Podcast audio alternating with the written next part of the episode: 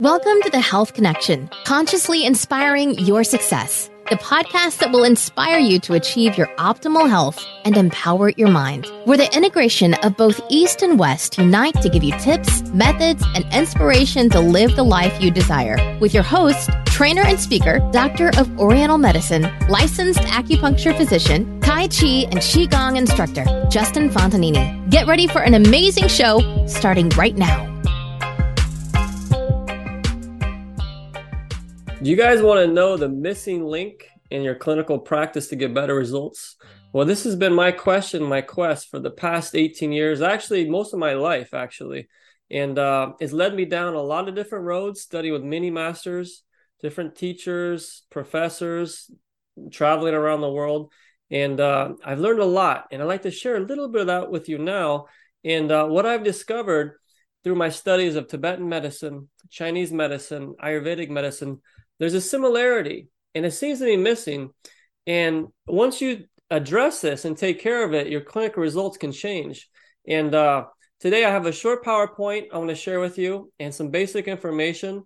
But this information can help transform us. And it all started years ago when I studied with my private teacher. And he's a seventh generation acupuncturist. And he told me one time that we got to become the best we can.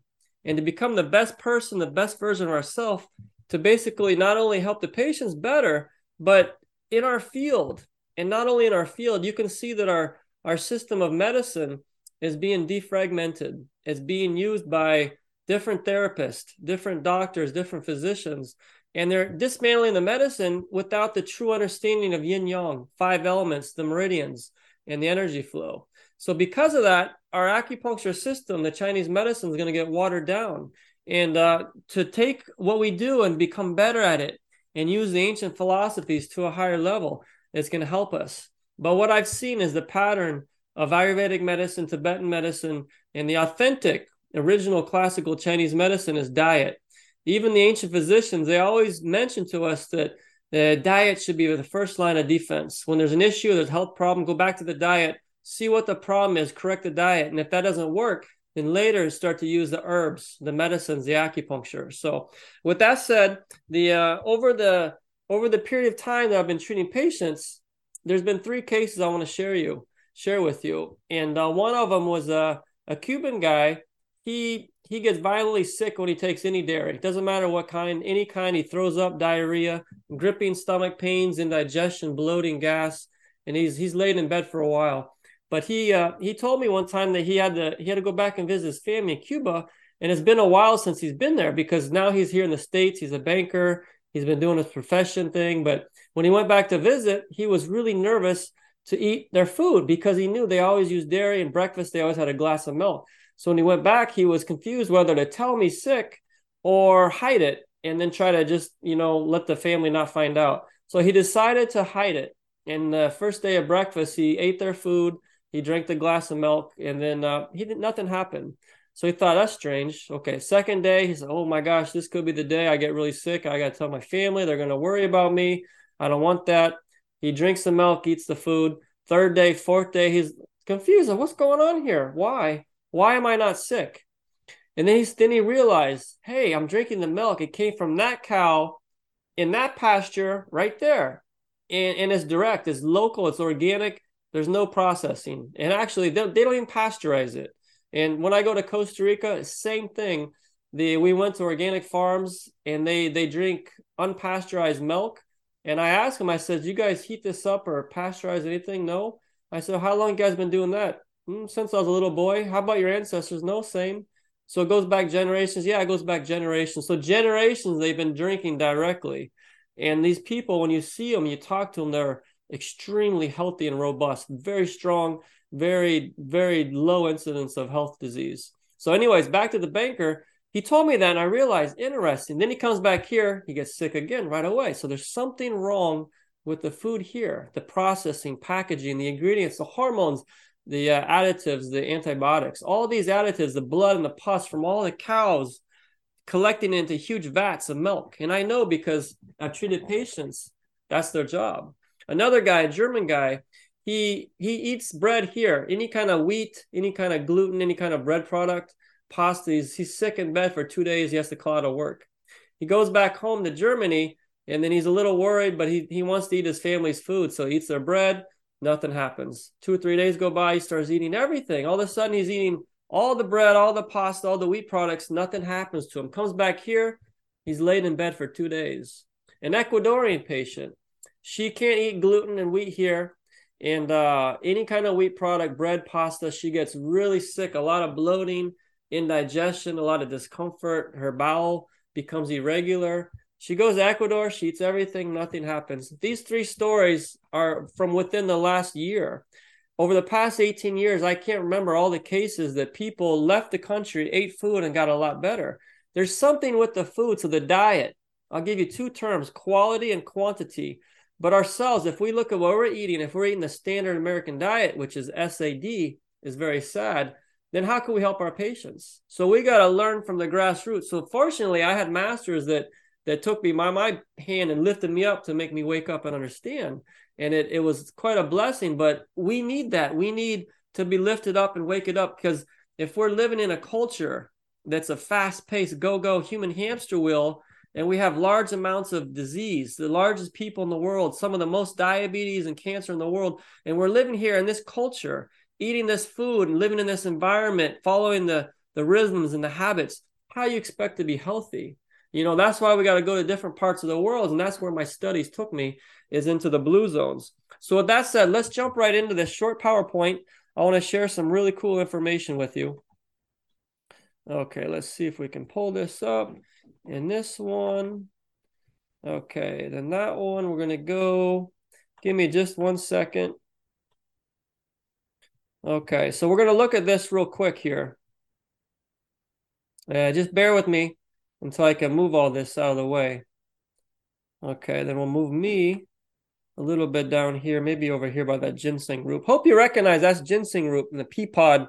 The uh, by the way, fresh food, uh, when it's growing, it's full of photons, electrons, life force, and a lot of different energies we don't have time to talk about. But when you pick that food, that that chi energy, life force, will last for anywhere between three and seven days, and then it's gone because it's been cut from the source of, of growth.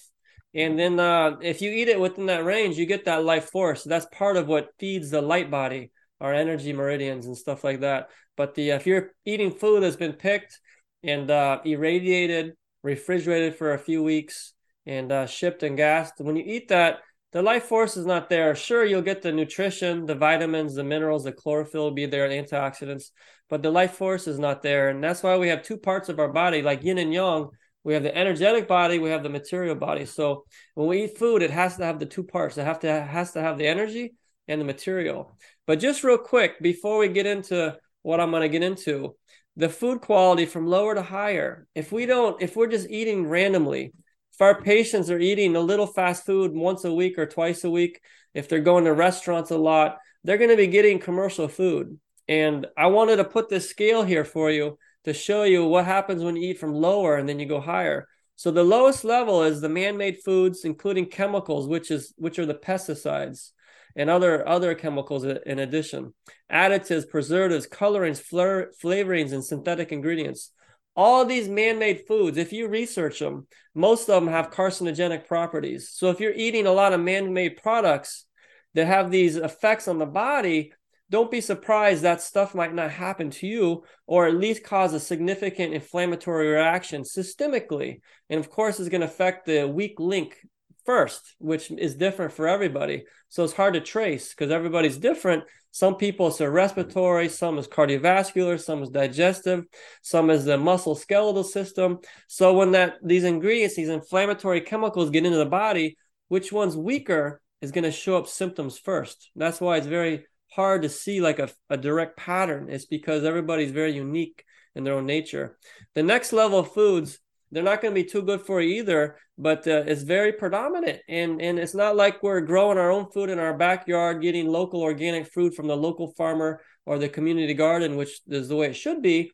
But the commercial foods made by big agriculture they're going to be all gmo of course there's going to be pesticides on them and they're going to pick them unripe often and they're going to refrigerate them and then they're going to a lot of times irradiate them and when you eat these kind of foods, you're definitely not going to be able to become the best version yourself because the the quality is going to be limited. It's going to be hindered. So then your health, your immune system is going to be limited and hindered as well because we are what we eat.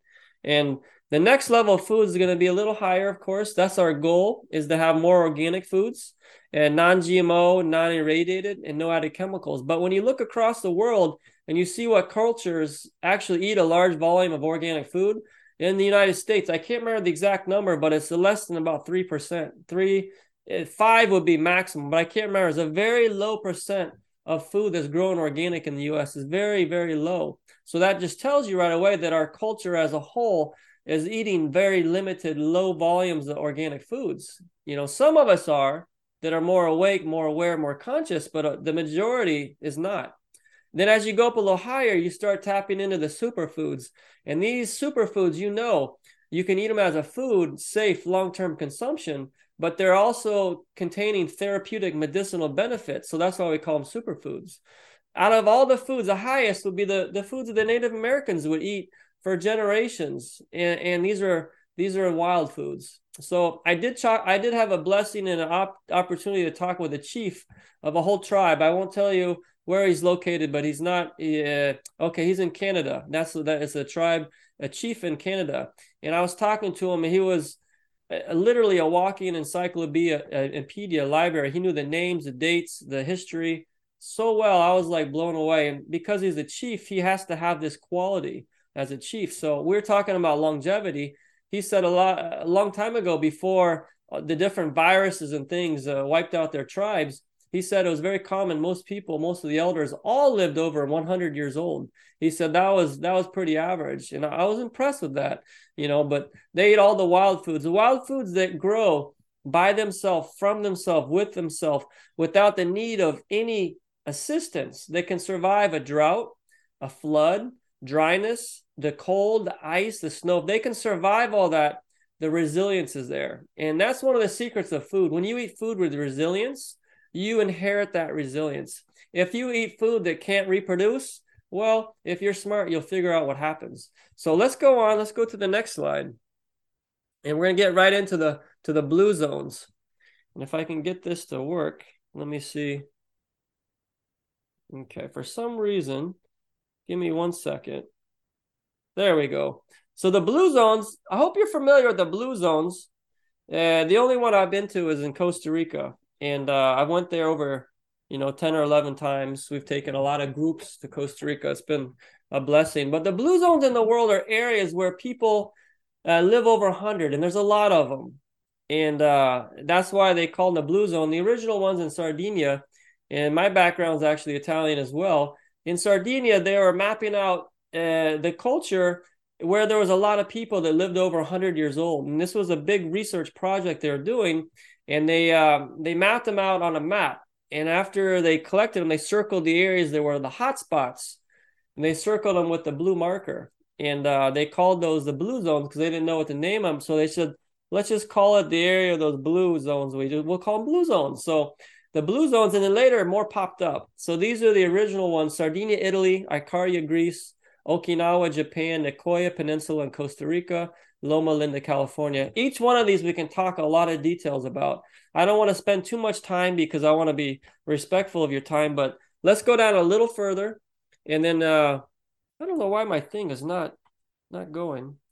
Okay, so this one from Sun Simiao. I hope you know Sun Simiao, just like Zhang Zhongjing, Bian Que, and uh, all these ancient masters. All the they're all Taoist masters actually. They're all highly trained in the Taoist art, so they're all uh, you know, working with the same thing. Sun Simiao was a very uh, a big alchemist. He did a lot of alchemy, internal alchemy. He was into food medicine, acupuncture, Tai Chi, and Qigong. He was very skilled at Qi energy work. And uh, his saying here doctors should first understand the cause of disease and then treat it with diet. Medicine should be used only if diet fails. So he's he's suggesting to us that we should use diet first. And that's true of ancient cultures, Tibetan medicine, and Ayurvedic medicine, their system is very clear. It hasn't really been defragmented and messed up from uh, communism or anything. So it's very authentic, very real. So they'll tell you right away these are the causes of disease. Number one's the mind, and these are the ways to treat it. Number one, you treat it with a diet. So there's a big correlation right there. So the main part here is the mention about the diet. The ancient cultures, their first line of defense was always diet. And if we continue, this saying here, modern food brings challenges that our grandparents and even our parents didn't experience. So when you think about it, when I was young, I actually grew up in an Oriental medicine family. So I was a little blessed. I got a little bit more knowledge on yin yang five elements diagnosis as I was growing up. And uh, my mom and dad told me that they're stronger genetically than I am and my brother. And then their mom and dad was stronger genetically compared to they were. And they're telling me each generation is getting weaker and weaker. And it's because of the chemicals added to the foods now and the lifestyle, the environment, and the uh, the chemicals and toxins. Because of that, it's affecting our body. It's making us less weak. And the uh, through my research and understanding of history, uh, I see a clear picture how that's working. But uh, not always can you find the truth so easily just by looking, you know, in the standard way. So that's through my experience. If we go further, we look at this GMO Impossible Burger, uh, positive for carcinogenic glyphosate. I could have 50 slides with different topics about this same type of thing right now uh, that's out there. You just got to go search it, you'll find it. But uh, this Impossible Burger, it's a vegan burger and it's at some fast food joints, but you can also buy and cook at a home. So you think you're doing yourself a favor by going vegan. So you eat this. Little did you know it has 11 times the amount of glyphosate that should be in there. And glyphosate, we know scientifically, we know now it is carcinogenic. So why would we still put that on the food? And that's exactly what they're doing. They're putting it on our food. So you get microdosed over time. It's going to cause a systemic inflammatory reaction. So that's why the uh, the saying before, modern food brings a challenge that our grandparents and our parents didn't have.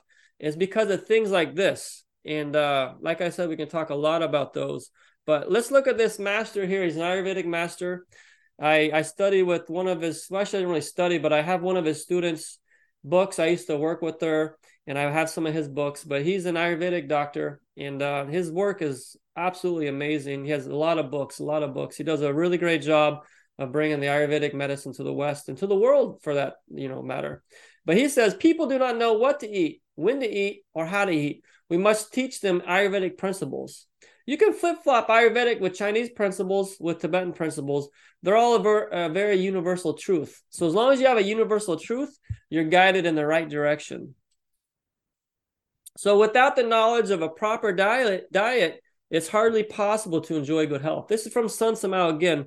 And I love this guy because he was a Tang Dynasty dietitian, including herbalist and acupuncture. So, without the knowledge of a proper diet, if you don't know what happened to your food, where it came from, what's been done to it, it you know, if you don't know that, if you don't know how to eat the right foods in the right season for the right body type, if you lose the basic knowledge on how to eat, you're microwaving your food. You're eating food way too late at night, a lot of meat at nighttime you're actually destroying your your body and you're going to inflame it and cause all kinds of symptoms that you may be confused where they came from. So it's very important to understand how to do a proper diet. And this is all leading up to uh, the blue zone so we're going to talk a little bit about the blue zones. Not a lot because uh, we're almost done but sardinia italy this is a kicker because here in the west everybody's gluten free a lot of people are going uh, paleo going keto because they get so sick from the grains and then there's a big problem with the grains, but is it a problem with the grains or is it a problem of what they've done to it or what they've put on it? So you look at Sardinia, these people are all over 100 years old in this community. Not every one of them, but a lot of them, a huge volume of them. And when they research their lifestyle, their diet, their habits, the way they live, their diet, they eat 47% grains, whole grains. That's a lot.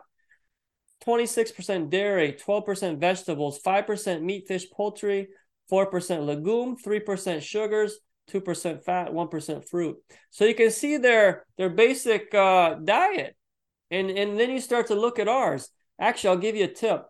Every uh every blue zone, they all eat under 7% protein, meat, fish, poultry. Every one of them. They don't eat a lot of meat. And they're over 100. So we might have something to learn from them because I have patients that are doing high protein, high meat intake, and it's not sustainable for the world. And if, once you study and research about IGF 1, insulin like growth factor, that'll open your eyes a little bit. And then you'll start wondering what may happen to these people that are eating large volumes of meat. So let's go to the next one Okinawa, Japan. Of course, that's a blue zone. But look at their diets, predominantly 67% sweet potatoes. And there are a lot of them, a lot of these places are farmers.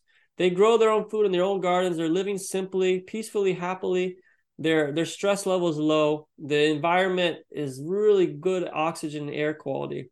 12% rice, 9% vegetables and seaweeds, 6% legumes, 3% other grains, 2% fish, meat, poultry, such low meat and poultry and fish. 1% other foods. That would probably like by be like uh, the soy tofus, miso soups, soy sauces, and stuff like that. So if we go a little further, then we get into the Nicoya Peninsula. I've been here a few times in Costa Rica, and uh, we go close to it every time when we go down to Costa Rica. Uh, 26% whole grains, primarily is corn. And their tortillas, their food. My favorite is casada.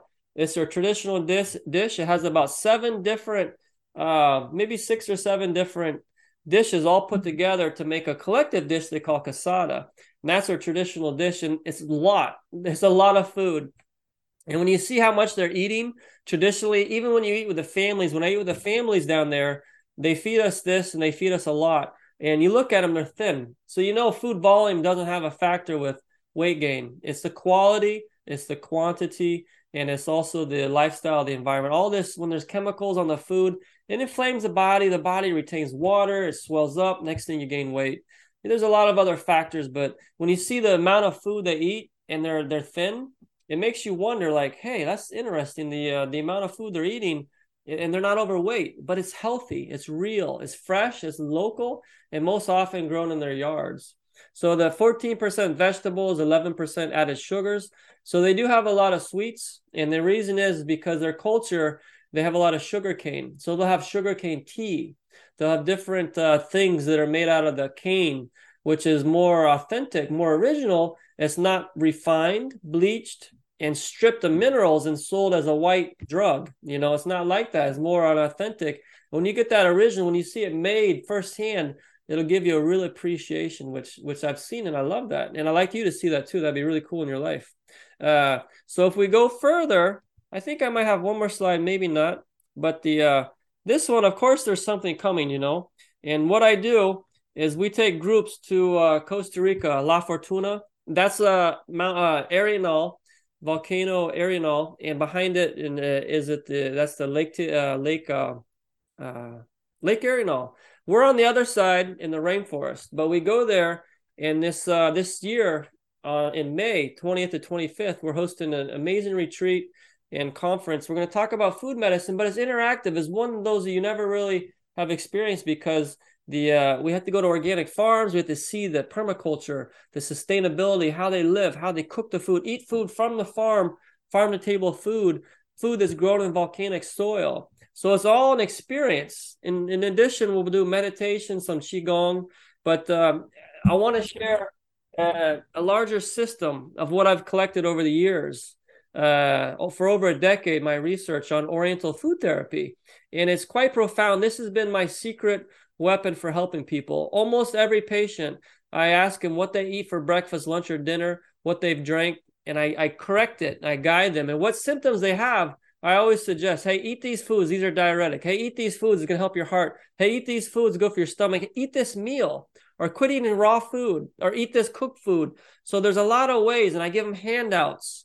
I give them handouts. I have them fill out paperwork trying to identify their health and to understand their, their body type. Because essentially, we can boil everything down on their body type. And once you correct their body type, you teach them how that works, you empower them and help them. So when we do this conference, it's uh it's to be uh, learning the body types, the nine levels how to use food, including including the way to cultivate with the food, to develop the Jing Qi and Shen, the three treasures of the ancient Taoist medicines. So we're to learn all these different things.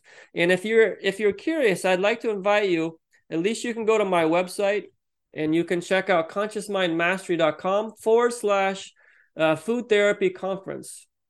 And uh, it might be a chance of a lifetime. I know when I get chances, uh, I got to take them. There's been some blessed opportunities I missed in my life. You know, if you feel it in your heart, you should go because life's too quick. You know, it goes by fast. We know from the last couple years, all the pandemic, all the things that happened to people, the lost loved ones and stuff. So uh, life is fast, life is quick, life can be short. Make sure you take advantage and those opportunities that come, go for them because you never know, you know, how long life can be always develop yourself anything better any way you can improve yourself and develop yourself, becoming the best version of yourself, take advantage because that's what we're here for is to better ourselves, to be of service to help humanity. So with that, I always end my uh, talks with one love.